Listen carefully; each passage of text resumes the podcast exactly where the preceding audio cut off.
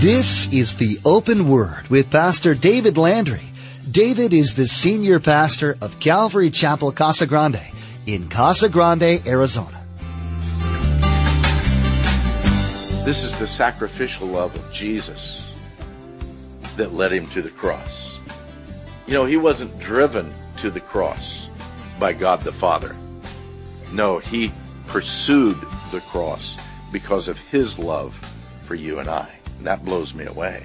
Because while I was yet still a sinner, Christ loved me unconditionally, self-sacrificially. This idea, this whole understanding of how God loves. God loves us. It may sound cliche, but it is true. He loves us so much that He made a way for us to be forgiven of our sin. He sent His only Son so that we might have an opportunity to have a relationship with Him, to be a part of His body, so that we could serve in His ministry. In His Word, He's promised many blessings to those who love Him and keep His Word. He's promised to never leave us, to provide for all of our needs, and to be our ever-present help. What a loving, merciful God we serve. Let's join Pastor David in the book of Jude, chapter 1, verse 2, for the conclusion of our message entitled Multiplied Blessings. Everybody needs peace in their lives.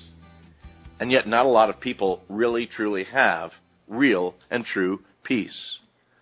Some people think that peace can be obtained. Man, if I just have peaceful thoughts, if I can just visualize peace in my life, then I'll have it. We lived in Sedona for a while, and the whole thing there was visualize world peace. And you're just gonna, well, I like the bumper sticker that I saw driving around, and I always wanted to get it and get a shirt that matched.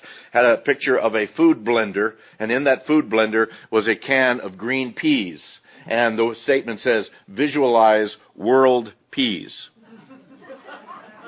Okay, some of you might have got that. Maybe some of you did get it and you didn't laugh anyway. Peace doesn't come by imagining it. Peace doesn't come by visualizing it. It doesn't come automatically either when there is a removal of conflict. Just because there's no of green peas and the statement says visualize world peas.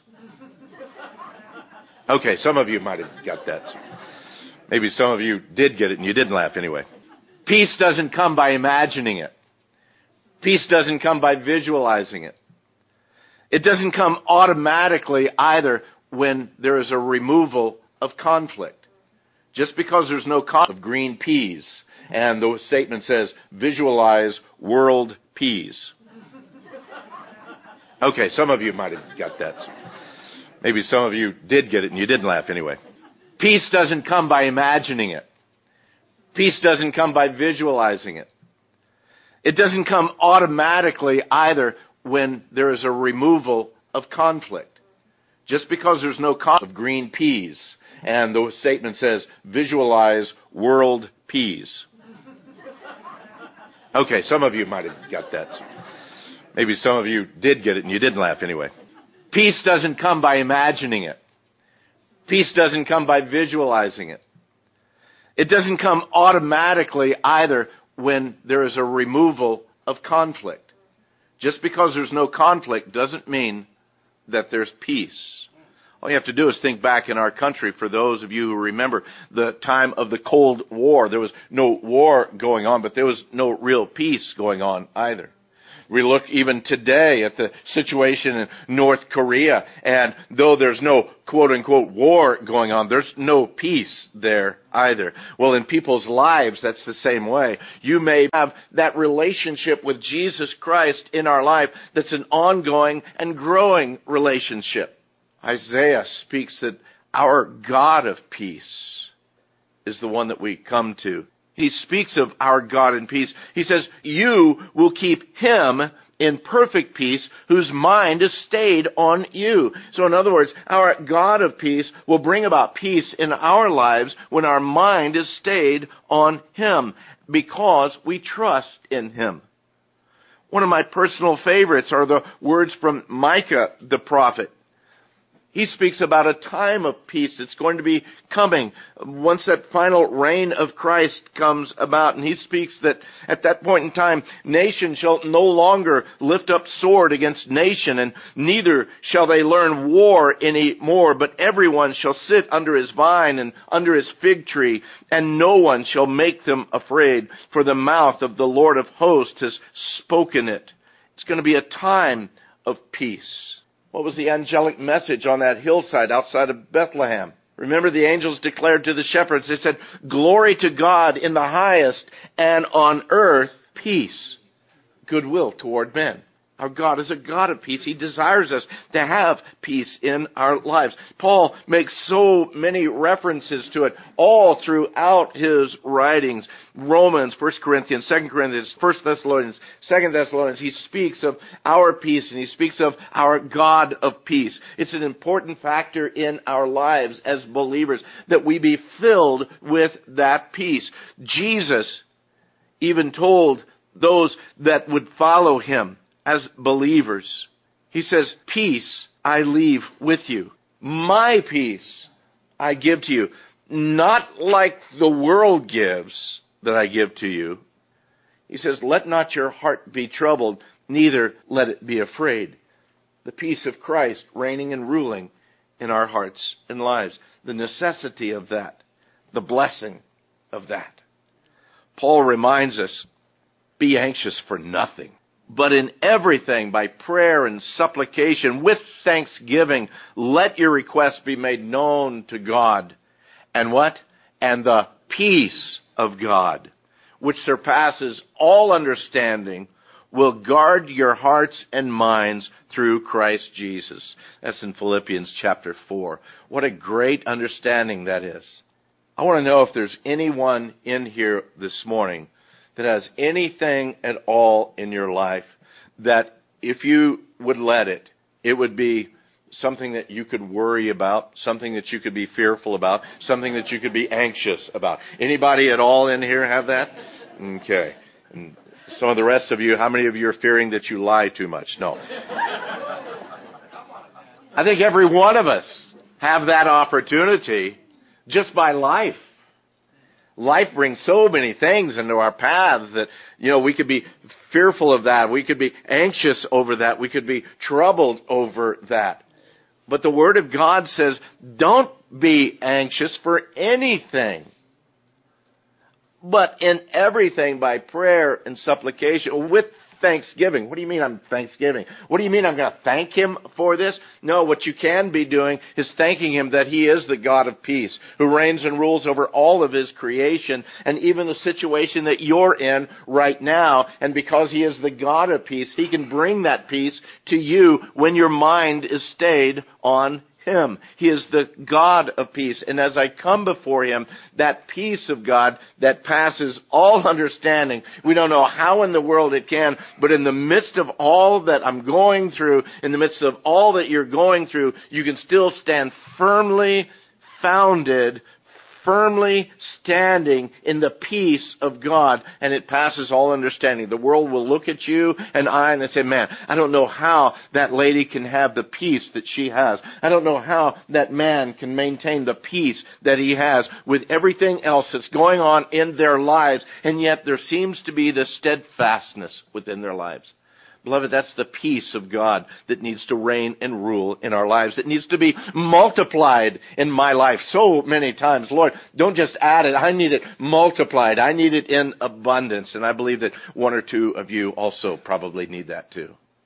And again, we could go on and on about the peace of God. It's Old Testament, it's New Testament, it's, it's promised, it's delivered, it's seen, it's hoped for in so many places within the scriptures. But you know what? Until and unless you know the Prince of Peace, Jesus Christ Himself, you can try all you can.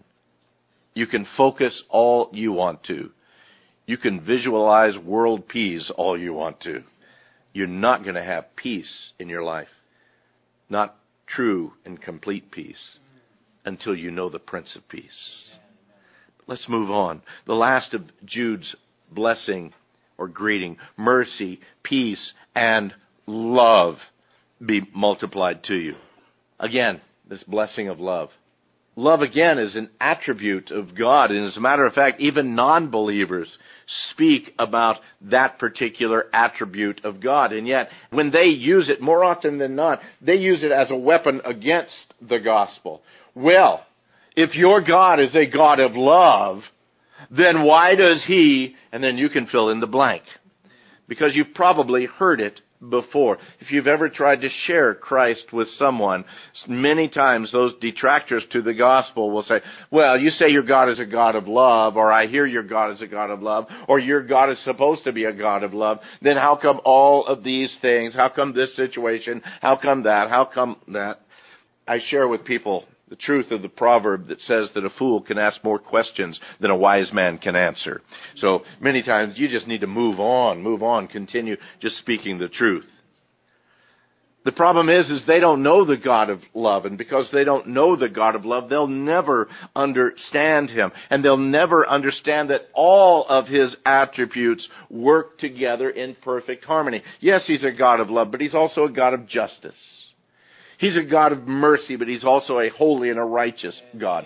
Yet all of these things, none of them trumping over any of the others, none of them outweighing any of the others, none of them having mastery over the others, all of them working in perfect harmony and in perfect union together, all of the attributes. The love that Jude writes about, and again, the attribute of God that comes from the Greek word agape. Agape unfortunate thing in our language, in the English language. We can love our hamster and we can love our wife, can't we? We can love the Diamondbacks baseball team and we can love our children. We can love a good cup of coffee in the morning and we can love our God. Problem is, is many times it's about the same. Shouldn't be the same shouldn't be the same, shouldn't be the same attitude. The unfortunate thing is in our English language, we don't have that many words to, to describe the difference. In the Greek language, they did. They had at least four different words that they used in explaining or speaking about love in their lives. Of those four, only two of them do we really see within our Bibles. One of those Greek words that they use for love in the Greek language, not, not used in the Bible, is the word eros. And we get the word uh, erotic from it. And it speaks more of a sensual, more of a, a physical attraction type of love. The other kind of love that's not mentioned in our Bibles, but again, within Greek literature we find it, is storge. And storge is that familial type of love. As a physical brother or sister or parents to their children, storge is that kind of love. But the other two kinds of loves that we see throughout our Bible, one of them is phileo. And phileo is that brotherly kind of love that's not necessarily a physical brother, but as a brother or a sister in Christ. It's the kind of love that comes from a good friend, someone that you are really connected together with, not necessarily related to, but there's many things that you have in common. And we can have that kind of brotherly love. And within the Christian Christian community, when we speak of loving each other, brother, brotherly love, that's the kind of thought that it is. Now, beyond that comes the fourth word in the Greek language, and that's the word that probably many of you are familiar with. That's agape. And agape is that type of love that moves beyond just a, a, family type of love, moves beyond the love and compassion of best friends and good buddies. No, this moves to the point of self-sacrificial love. It moves to that kind of love that's, that many times is an unreciprocated love. In other words, He loved us while we were still His enemies. He showed, he demonstrated his love. That's the kind of love that God shows. That's the kind of love that God demonstrates to us in so many ways. That's the kind of love that you and I, as believers in Christ, need to be showing and demonstrating in our lives to others. Not expecting to be paid back from it, not expecting to get, uh, you know, the rewards from that. Because true agape love is sacrificial. It's self-giving. And it's unconditional. And that's what the love of God is all about. And I believe that that is the word that Jude writes here. As Jude writes to us that love would be multiplied in you. How much we need that love of God working in our lives. This is the sacrificial love of Jesus that led him to the cross.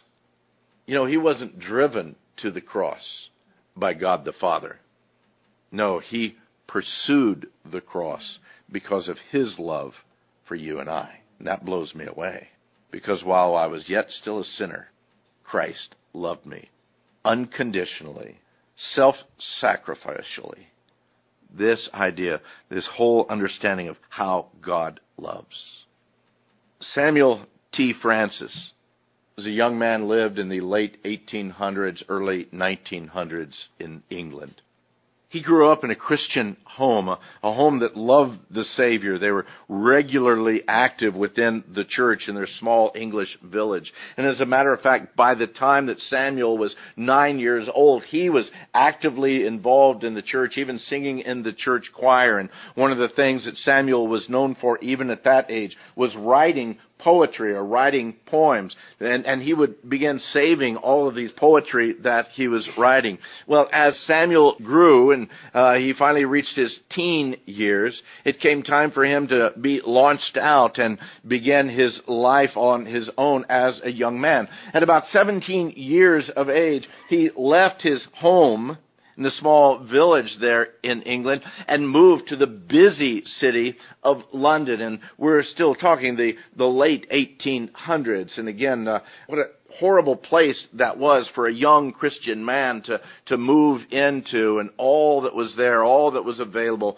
all the attacks of the enemy. And as a matter of fact, as he began working as a merchant, as a older teenager, 17, 18 years of age. The cares and the concerns, the attacks and the trials and the temptations of the world that was all around him, even as a young Christian man, began to weigh on him so heavily that one night as he was crossing a bridge over the Thames River, he thought, why should I continue fighting with it? Why should I continue battling with it? And he stepped to the edge of that bridge, ready to cast himself off and commit suicide. And yet it was at that very moment that the love of God touched young Samuel Francis. Touched him and drew him back from the edge of that bridge. And God revealed himself to him in such a powerful way, much more than even before he had ever experienced. And from that moment on, young Samuel's life was changed forever. He continued to write poetry and he even began to be a, a preacher of the gospel, still working as a merchant there in, in London, but also he would spend many times and many opportunities preaching the gospel. Some of his writings, some of his poetry actually made it into the hymn books of his day. While he was still living, they were singing some of the songs that he had written. One of those songs is possibly very familiar to many of you. It's the hymn, Oh, the deep deep love of Jesus. And I can just imagine the impact of these words in young Samuel's life as he stood on the edge of that bridge, ready to cast himself off. Oh, the deep, deep love of Jesus. Vast, unmeasured, boundless, and free. I think it's been multiplied. Rolling as a mighty ocean in its fullness over me. Underneath me, all around me, is the current of thy love, are leading onward, leading homeward to thy glorious rest above. Oh, the deep, deep love of Jesus. Spread his praise from shore to shore. How he loveth, ever loveth, changeth never, nevermore. How he watches o'er his loved ones, died to call them all his own how for them he intercedeth, watches o'er them from the throne. Oh, the deep, deep love of Jesus. Love of every love the best. Tis an ocean vast of blessing.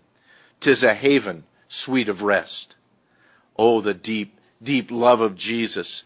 Tis a heaven of heavens to me, and it lifts me up to glory, for it lifts me up to thee. What powerful words.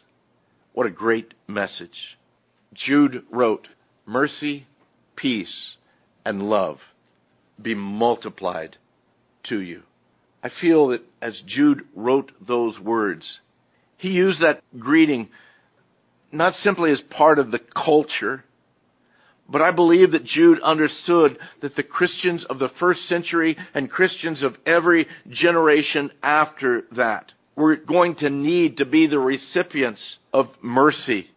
And they need to also be those that will extend mercy to others. And we need an abundance of it.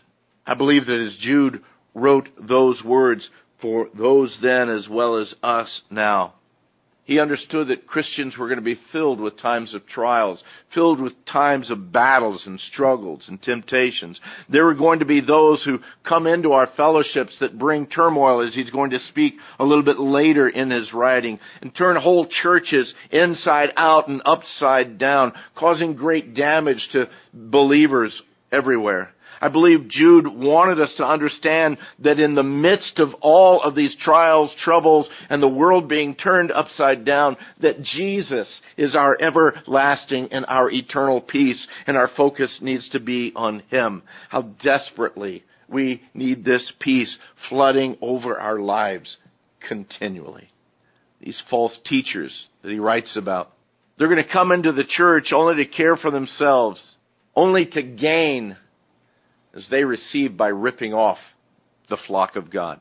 And even as they would come into the love feasts of the church, they would come in without any love for the body.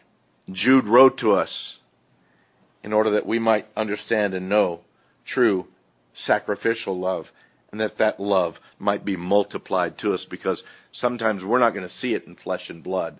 We need to know the reality and the truth of eternal love through Christ. These attributes, these blessings, mercy, peace, and love, they need to be multiplied. I know they need to be multiplied in my life. And I believe they need to be multiplied in your lives too. They need to continually increase in our lives because the enemy seeks to steal our joy. The enemy seeks to kill our fellowship with each other. The enemy seeks to destroy the work of the kingdom of God, not only in this place, but in every place that the name of Jesus is preached. And that kind of leads us to the change of direction that Jude takes in his letter. But I want you to listen and think for a moment the depth of the situation that we see in, in relationship to the words that Jude writes in verse 3. And after all that he said in this greeting, listen to what verse 3 speaks while I was very diligent to write to you concerning our common salvation. In other words, he wanted to write to them just a letter. Man, how great it is to be saved, isn't it? How great it is to know Jesus. He says, I was diligent. I wanted to write to you in that direction. And he says, and yet I found it necessary to write to you, exhorting you to contend earnestly for the faith, which was once for all delivered to the saints. You see, Jude knew that we needed mercy, peace, and love multiplied because Jude knew the attacks that were coming on the church. And the rest of this short little letter is going to speak about those attacks. And in your life and in mine, whether the attacks come from outside the church or, yeah, believe it or not, sometimes attacks come from inside the church. In the midst of all of that, we need to know the source of that mercy. We need to know the source of that peace and the source of that love that's ours, that is poured upon us continually and completely through our Lord Jesus Christ. My hope and prayer for you this morning is not only as a believer that you would know that, that you would understand that, and you would cling to that in the midst of these trials. But perhaps if you're here today and you're not a believer and you don't know Jesus Christ as your Lord and Savior, if you don't know Him as your Lord and Savior, you will never know Him. You'll never be able to understand Him as the one who is the one who brings mercy and gives mercy, the one who bestows upon you and brings to you peace in the midst of every trial, the one who has demonstrated the greatness of His love toward you by going to the cross, by paying for your sin in order that you might enter into eternal life through him. Unfortunately, that's all the time we have for today. You've been listening to the Open Word, the teaching ministry of Pastor David Landry of Calvary Chapel Casa Grande in Casa Grande, Arizona. To learn more about the Open Word, visit our website at theopenword.com. You can download today's teaching or subscribe to the Open Word podcast. Subscribing to the Open Word podcast is the best way to stay up to date with all the latest messages from David. To subscribe, log on to theopenword.com, click on the podcast option on the homepage, or simply search for the Open Word in the iTunes Store. You can also give us a call if you'd like. That number to call is 520-836-9676. That's 520-836-9676. Another option to get in touch with us is to send us an email. Our email address is info at theopenword.com.